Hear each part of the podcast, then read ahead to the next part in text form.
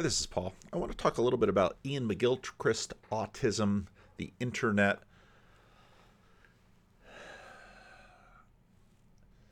Autism is a very interesting thing. There's there's a there are a ton of videos on autism. This one came through uh, Grim Grizz's channel, and she begins. Three, Simon Baron Cohen, a clinical psychologist at the University of Cambridge, claimed that Albert Einstein had autism. Elon Musk has said he has Asperger's syndrome, and if you ask Google, you'll find many lists of famous people who supposedly have autism, usually with the preamble, though he was never diagnosed. It's been attributed to Mark Zuckerberg, Steve Jobs, Bill Gates, and Eminem, none of whom ever said anything to deny or confirm it. What's going on? Why does everyone suddenly have autism?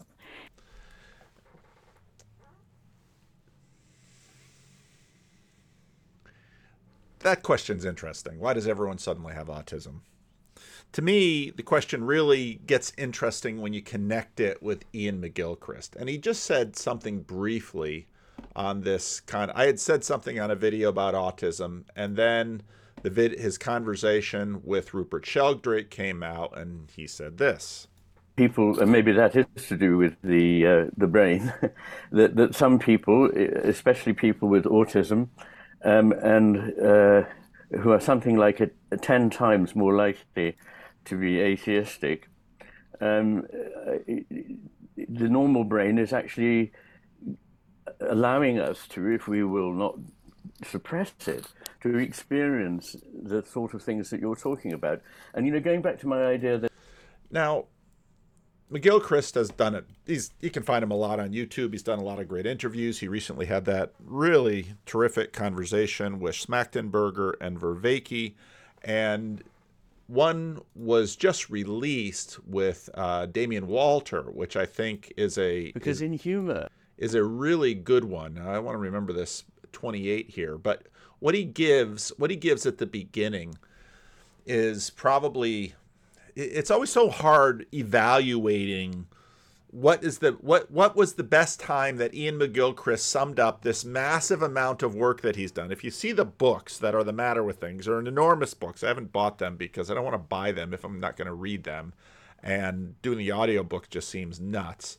So it's a massive effort, and he's been doing all sorts of videos. But it could be that the more I listen to it, the better I understand it. Or it could be that the more he says it, the better he gets at saying it. Or it could be that both of those things are true at the same time. But I thought he gave I thought he gave uh, Damien Walter one of the best versions of his little talk. Uh, and then the matter of things is the extended philosophy. I think that's a good way of putting it. The only thing I would add to that is that um, I, I explored literature that wasn't available when I first was writing the matter, the Master and His Emissary. Um, and so, in the matter with things, I include a great deal more neuropsychological evidence. I think there are it's about six thousand okay. papers and sources that are referred to there. So nobody can say there's no evidence. That doesn't stop some people saying that without having looked at my books. But uh, it, it, I'm trying to get beyond beyond that. so yes, it is, and it's it's saying what the philosophical import of all this is. Uh, I, I, in a in a second, I'm going to ask you to give your your your summary, I guess, which you must be very used to, to doing by now. yes. Now, now, part of why it's really cool that McGilchrist is on Damien Walters' channel is because if you go back, I don't know if I have a Damien Walters playlist or not, but Walters, I think, better than many have been understanding the role of mythos and technology and science with his focus on science fiction. And the inter- interesting the interesting relationship between fantasy and science fiction, both of which have sort of captured our story verse in the West for the last 20, 30 years Star Wars, Lord of the Rings, Harry Potter, Marvel Cinematic Universe. These have these have become deeply resonant with a lot of people. And I think Walters is right that because of the influence of technology and the disruption of technology, we it's a big piece of us trying to fit the world together. Now, one of the interesting things about McGilchrist with his left brain right brain thing is that in some ways it maps onto the beginning. So I, I mentioned the previous video. I had lunch with this pastor, and, and very very much. I got to do a video about the corner again, just sort of some more definitions. Um, you know, he's not following any of this. He doesn't watch many of my videos. He knows about estuary. You know, he's a friend and he's a colleague, so he knows some of what's been going on, but you know, not by no means following all of this stuff. But he just decided to pick up maps of meaning and start reading it, and it was, you know, he, he was quite impressed, at least by the introduction. And he said, as I go in, I can tell it's going to get. I said, yeah, it's kind of a tortured book, but Peterson begins with basically a world of objects. And in many ways, McGilchrist's point is that we have developed a collective. So how, how do how do human beings do the things that we do? How are we communal and productively communal in the way that we are? That um, that Yuval Harari video is making its way through Twitter about stories being fictitious. I retweeted it. It's interesting in that, of course, you can find how many new atheists on YouTube. I remember even Alex O'Connor when he's talking about fiction and Jordan Peterson talking about fiction, that's sort of a scoffing because it's it's like this, and this is McGilchrist's point, this right brain, this let's say this emissary brainism. See, I always get the right and left mixed up. Dyslexic that I am. This emissary brainism is is sort of capturing the culture. And it, it makes it difficult for it makes it difficult for it. McGilchrist's thesis of, is, of course, that this is a disability in the culture. I'll say it that way. That a lot of our problems are because of this.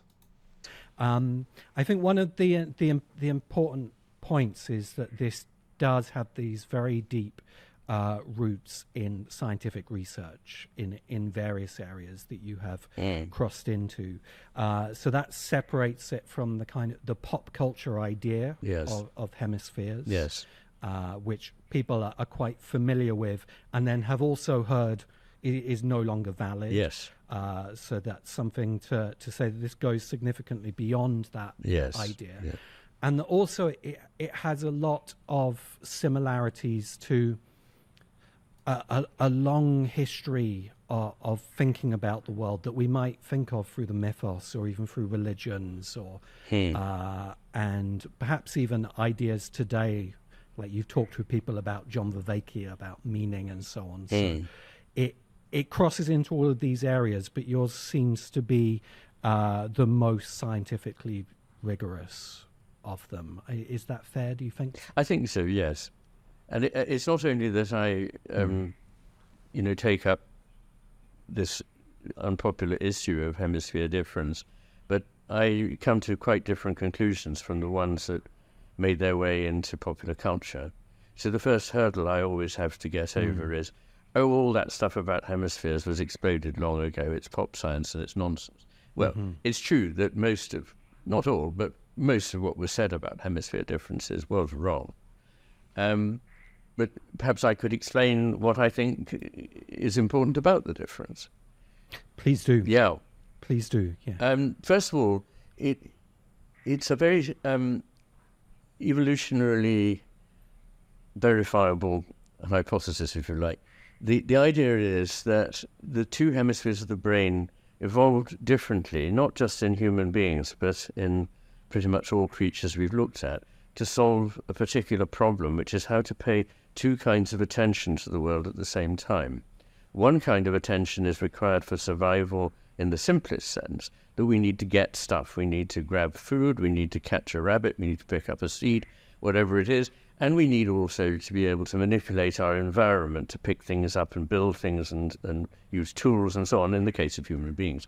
So in fact, as far, far back as we can go in history, 700 million years, we know that the neural networks that form the ancestors of the human brain were asymmetrical, which is interesting in itself. Why were they asymmetrical?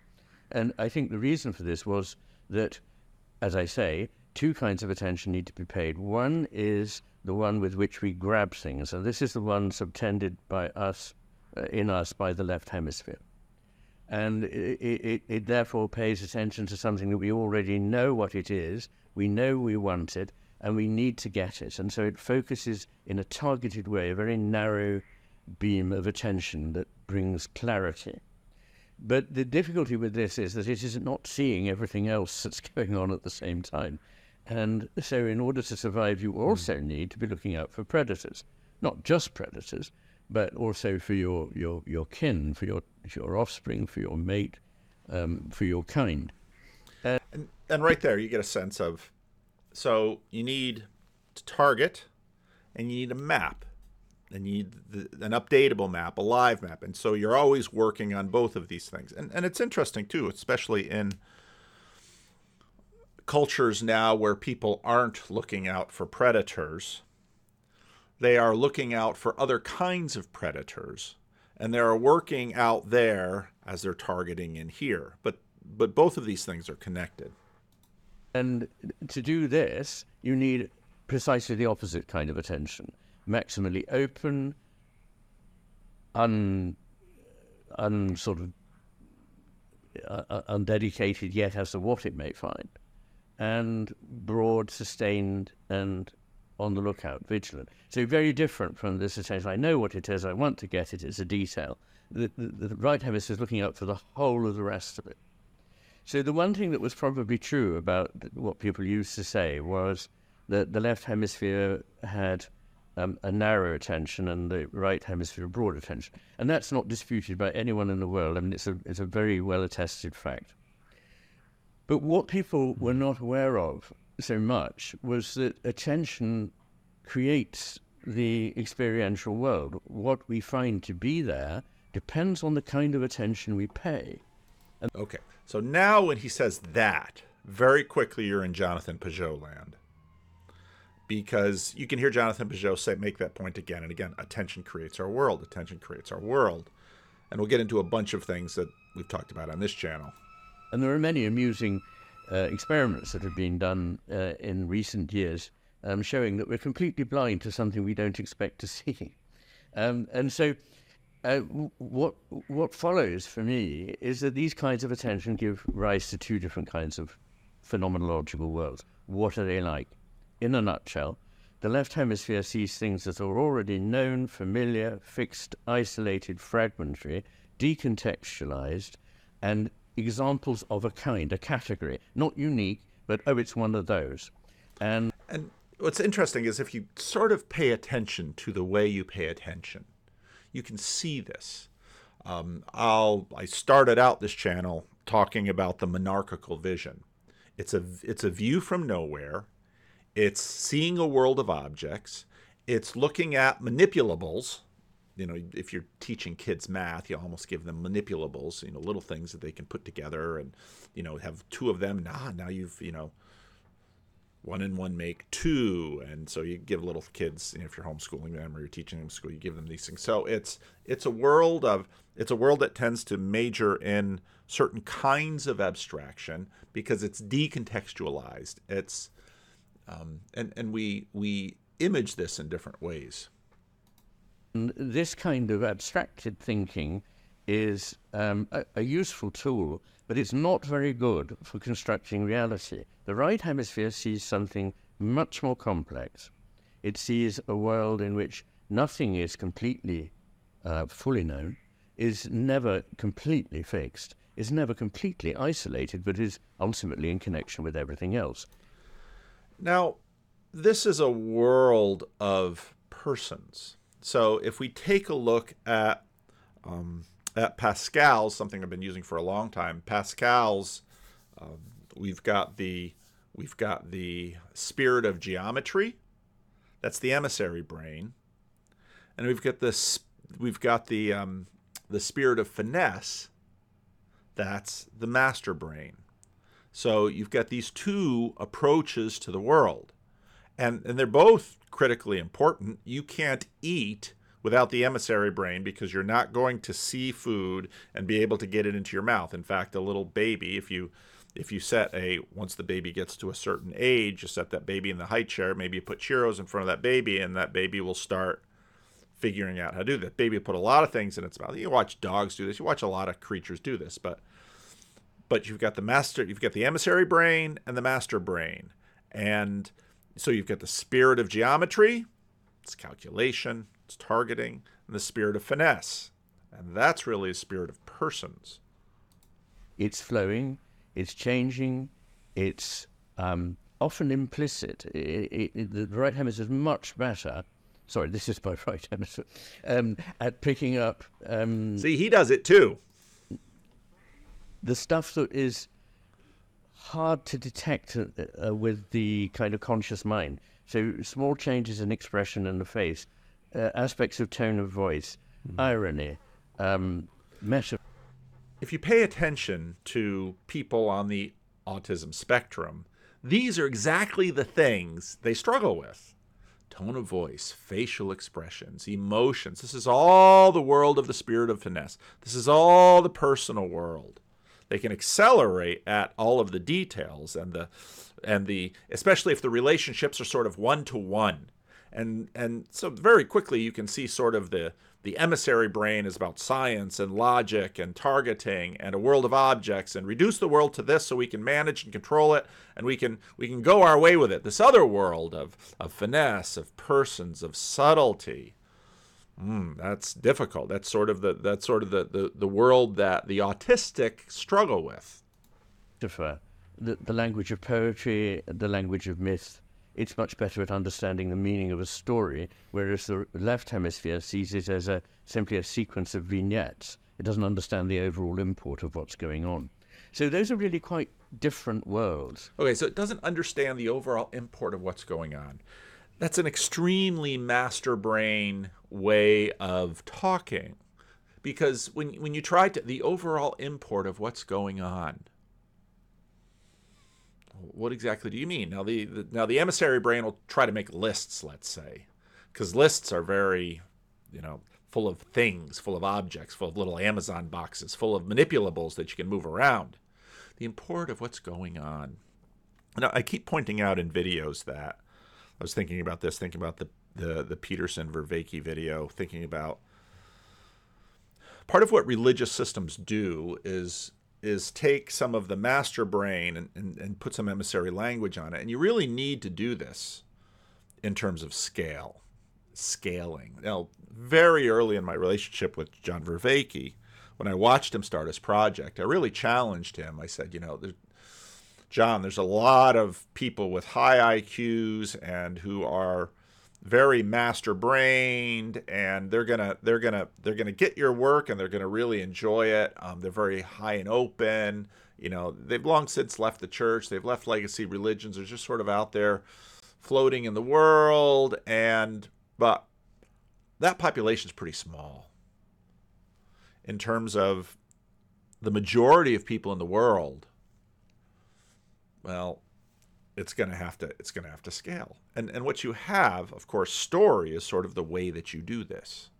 Mythos is the way that you they begin this conversation talking about the fact that in the ancient world logos seemed a smaller thing than mythos. Logos seemed the emissary brain. Mythos was the master brain. We can let's say that. Don't don't hold me to it too tightly. So so, so you've got these you've got these things going. And, and again keep autism in mind as we keep talking about this. And my thesis mm. is that the world that we're in now has come to depend very heavily on this very simple um, mechanistic um, theoretical vision of the world. A distinction i like to make is between presence and a representation and a representation means literally present again after the fact when it's actually no longer present. So the- that when he said that, just, lights went off in my head. Is oh wow, that's really helpful. The world is present in all its richness and complexity and intuitive meaning that can never be fully grasped to the right. Okay, but remember combinatorial explosiveness. The world is present, but we have to reduce it. And so the master and the emissary brains are working together. The master, the master brain is in some ways directing attention. Look at that. Oh, emissary brain takes it. Look at that. Oh, emissary brain takes it. And so if they're working together well, they're then, you know, it's sort of like the um, the boss and the manager. Okay? So the, the leader and the manager. The leader establishes direction. The manager figures out how to. In churches, you'll have the senior pastor and then the executive pastor. You'll have the captain of the ship and the XO, the executive officer.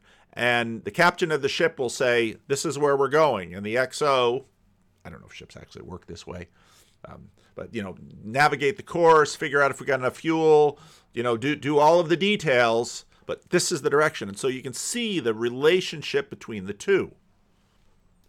Hemisphere, which is an expert at decoding it. And the left hemisphere instead replaces mm. reality with its own simple map of reality. Now, a map is not to be despised. A map is very useful. But when you mistake a map for the world, you've made a huge error. And I believe that's where we now are. I'd just like to add that in the ways in which we can come to a sense of what we can rely on, we need to be using, I would say, at least four things. These seem to me the primary paths to reality. One is science, another is reason, a third is imagination, and a fourth is intuition. And we live in an era in which imagination and intuition have been sort of tarnished as false. You should have probably put those at the head of the list because implicit in our master brain things are just like if you're, let's say, reading the Bible. First things in lists are important because they stand out because they're first. You might say, well, it doesn't make any difference. You're going to hit all fall. Oh, no. They go in different ways. Now, I want to jump ahead to, um, to another point. Um, Primitive in, in the universe there's so much so much rich rich stuff in there in in relation to this this topic.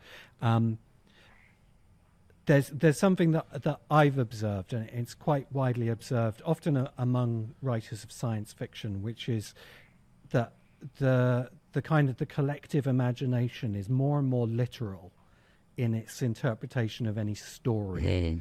That, that's given to it. Absolutely. Uh, so for, for any for, for any half decent I played tricks on Twitter asking if uh, Mount Doom was literally a volcano, and um, some people understood where I was going. See, I wouldn't see. It's more and more physical, physical correspondentist, reductive. See, literal is is as a term is problematic because literal to a degree has representation all, already built into it. And what it fails to understand is exactly that point that McGilchrist made about representation a minute before. Writer, if you're writing about uh, space rockets and planets and alien civilizations, there's some level in which you're exploring kind of scientific ideas, but there's also the symbolic and the metaphoric and uh, the mythic in there as well. But it's harder and harder for people to, to think in that way at the moment. Absolutely. I mean, one of the most striking things mm. for me is that the left hemisphere doesn't understand anything that is not literal. So it really doesn't understand the point of poetry. Why mm. lie when you could say it clearly? Uh, it doesn't understand music. It doesn't understand irony. It doesn't understand sarcasm. It doesn't understand wit or humor. And so what you find is that people take everything incredibly literally um, and miss the point. So, um, the... I miss the point. Well, well, what is the point? Well, I can't put the point into a point. Well, that's not very helpful, is it? And and again, when you think about the summum bonum, but I, I don't like using that term because that term is going to be lost on a lot of people, not everyone. But you know, you sit down and you have a conversation, you have a sense in your in your master brain of okay, this is this is going to somehow be pointing to getting us towards on the way to that which we all desire but cannot talk about. It was fun listening to Alex O'Connor wrestle a little bit with Richard Dawkins about C.S. Lewis's argument from desire. And and what was fascinating about that was that Alex O'Connor keeps pushing the point and Dawkins doesn't get it. It's almost as if um, Dawkins can't, in certain realms, get music, poetry, all of these things that are very much master brained. And of course, this is a biologist, but apparently the biologist biologist who understands memetics to a degree. So it, it's just it's just fascinating how he couldn't get it. But this is part of C.S. Lewis's point about the argument from desire that the master brain has a sense of it. The master brain, basically by working with the emissary brain, might not be able to figure out how to talk about it well. They might try to represent it, but this is part of the reason why our representations are often in poetry or or story. I was watching so my wife and I had watched Yellowstone and we had watched most of it, but then they had this big break in the middle of season 5 and you know Kevin Costner, I don't know, he didn't want to do it anymore or something like that. So all this mess. So they didn't finish it. So there's more episodes on now. So oh, let's shall we you know, should we just jump in and watch the last episodes or shall we go back all the way through it? And so she and I haven't had an interesting time going through it because, of course, we've seen most of it. And so we're watching these characters in a sense with. Um, we, we know a lot more than the first time we watched it because I remember watching it for the first time and these characters are acting strange. No, they're not really acting strange because now that I know most of the story, it's a fairly well written, extended story well, this is why these two don't get along. This is why she treats him so horribly. This is why these two are lovers. That doesn't seem to make any sense. This is why, because, you know, we've seen more of the story. It's like, uh, okay. So we get a sense of the, the psychology beneath it. Uh, few weeks ago, I found a channel. I subscribed to them. I don't know if I can even find it right now. I don't feel like looking for it right now because time is short. But this channel did a very in depth analysis of White Lotus. And, and in a lovely video showed many of the layers beneath White Lotus. And again, we, we have this we have this experience where the emissary brain can't calculate it. The emissary brain is just watching the characters on the screen, and we can quickly reduce it to propositions. This is what he said, this is what he did, in a very physical, correspondent way. But the master brain is watching and saying, There's more going on here. And I'm holding its attention. The master brain is the attention director. And the emissary brain, if it's doing its job, will be okay. I'll take that and I'll process it and I'll catalog it. Just keep keep pointing me to things, and I'll keep processing and cataloging and remembering. But but but See, once the once the emissary brain starts directing, you're going to have problems. And again, this was well talked about in the Vervaeke, Schmachtenberger, McGilchrist conversation. But you, you get a sense of this. Now I'm going to switch gears, probably to some place you didn't think I was going. But for me, it's part of part of what provoked this video for me, especially with respect to autism. So a couple of a few weeks ago, I, I did a video on Hoe_Math because I know some people are watching Hoe_Math and they're really getting into it. And so, and their videos are super short, but boy, this channel's blowing up. So, you know, already almost done, almost up to 300,000 subs. So it's just, it's just whooshing right now. And I watch this channel and it's very autistic. It's very charts and scenes and this is how it works and this is why. It's very emissary like. And it's super smart in terms of an emissary. Knows a fair amount of psychology. The only thing that I wonder if the guy knows are women, which is hilarious because on one hand, knows everything about women. But I watch the channel, I just get the sense do you know women? Now, this sounds like a put down, but it really isn't because what I get from the channel is well, I want to I want to highlight one video which I thought was super smart and this is a way in which the mastermind always has to also pay attention to the emissary mind because it can learn things from the emissary mind and the two have to work together. Now, what last time I played a little bit of Hoe_Math, you know, I don't like I don't like re I don't like re-uploads. Well, I'm not going to re-upload this. Um, but uh, Hoe_Math, who is always taking from Instagram and TikTok and YouTube and movies, uh, should understand the importance of an illustration. But but I thought even the comment was interestingly enough autistic. And and I don't say that I have you know, I have you know I have I have relatives who are autistic. I'll just leave it there. And so and and and to me it's I mean the the mas- the master brain has got to the master brain has to think about the value of the emissary brain. I mean problems happen when the emissary brain doesn't value the master brain and problems happen when the master brain doesn't value the emissary brain. They're they're put together for a reason. You say one is a pointer and one is a one is a calculator. Let's think about it that way. So um, he starts out with you know, a little bit from Sex and the City, and then he's going to talk about um, he's going to talk about the things he talks about. Again, this is part of the reason I play it is because, and then he goes into he's he's very much into the um, the integral levels, and and again, this is super emissary brain. This is trying to distill an enormously complex world down into manageable chunks. That's what we have to do. Remember, combinatorial explosiveness. The world is massive. We have to reduce it. And so elements are one thing, systems of elements are another level up.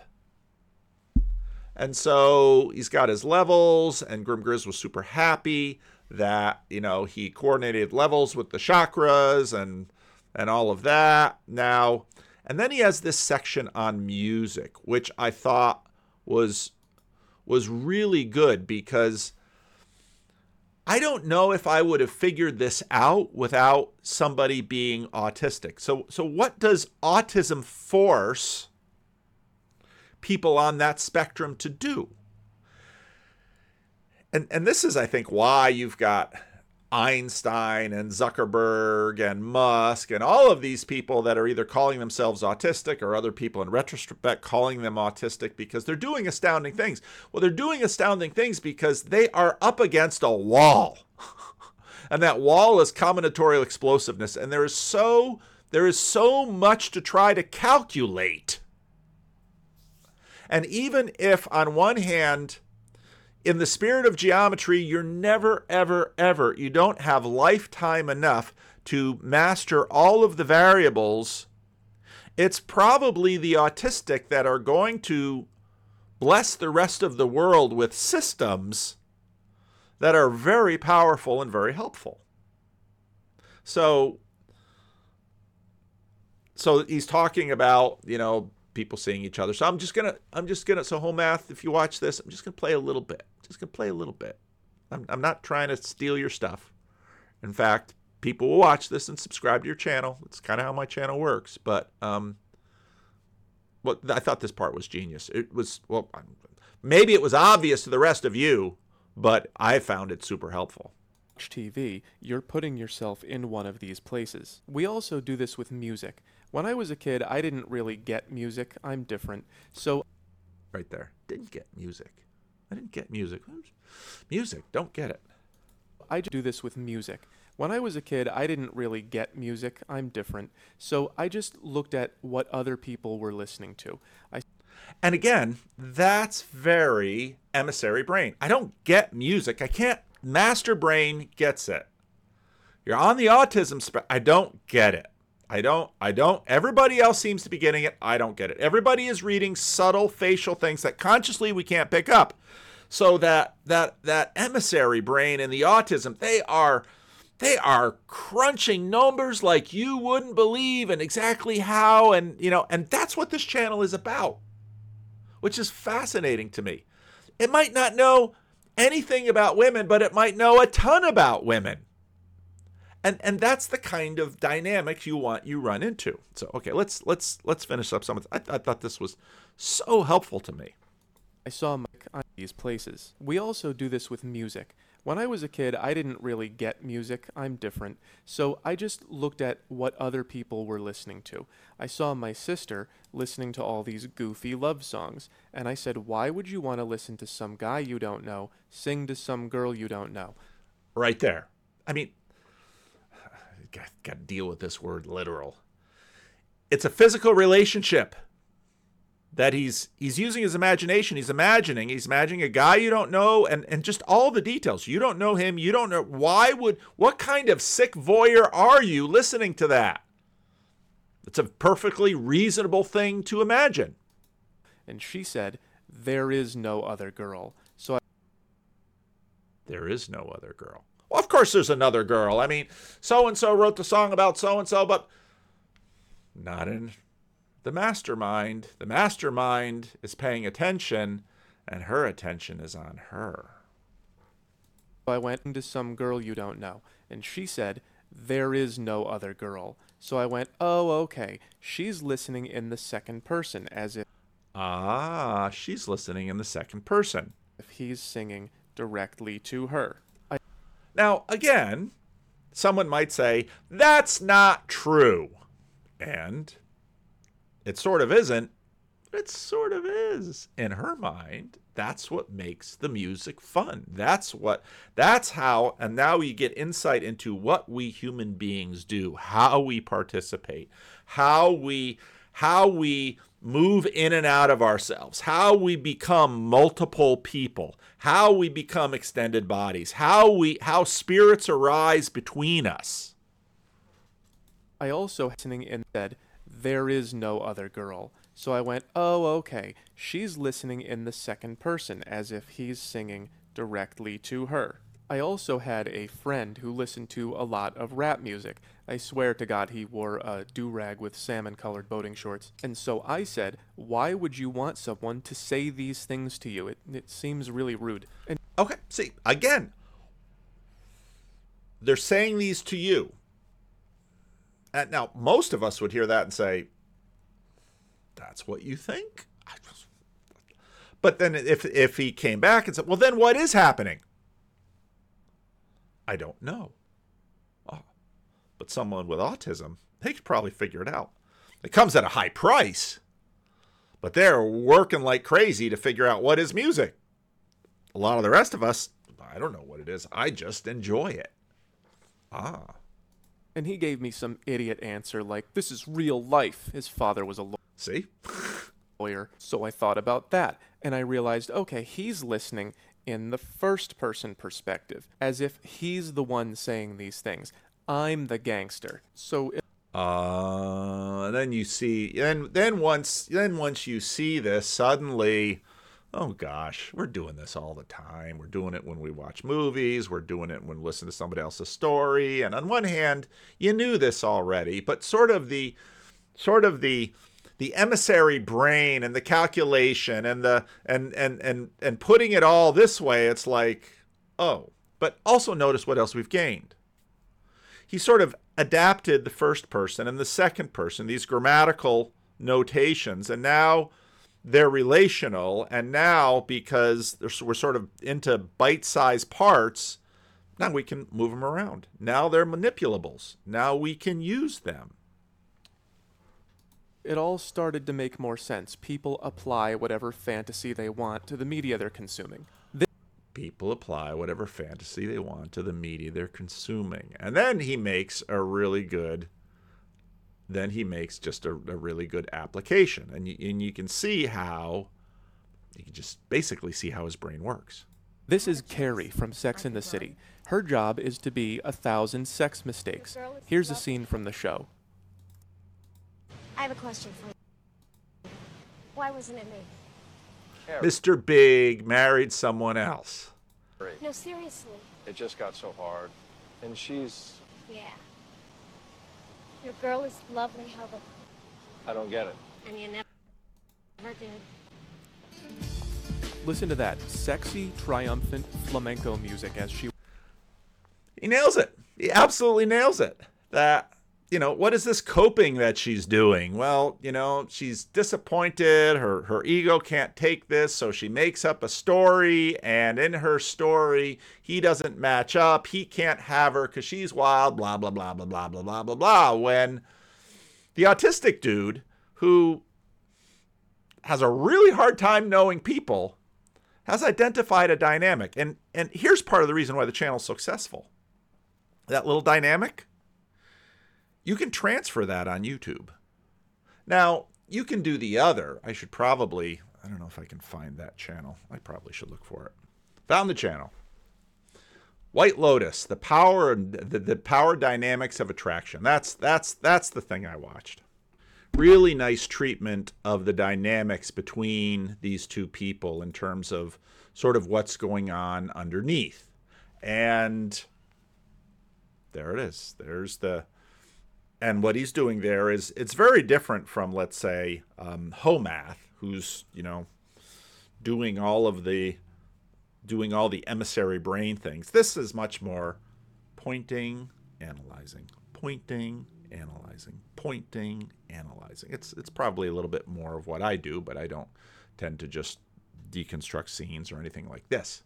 But I thought, you know, just an observation, just just did a masterful job with this. So um, yeah, I wanted to sort of pull those things together. And because, you know, I keep watching I keep watching home Hoe_Math and thinking, wow, there's some really really helpful observations that I'm learning, but I just don't know if he knows a woman. I just don't know if he can manage a woman because well, there's my wife came across Love on the Spectrum the other day and I thought, yeah, that don't know what I think about that. Not that not that autistic people can't fall in love and be married and make that work. Sure they can. But spirit of geometry, spirit of finesse, master brain, emissary brain, mythos, logos. You need both. You got to make it work. Anyway, um, yeah, leave a comment,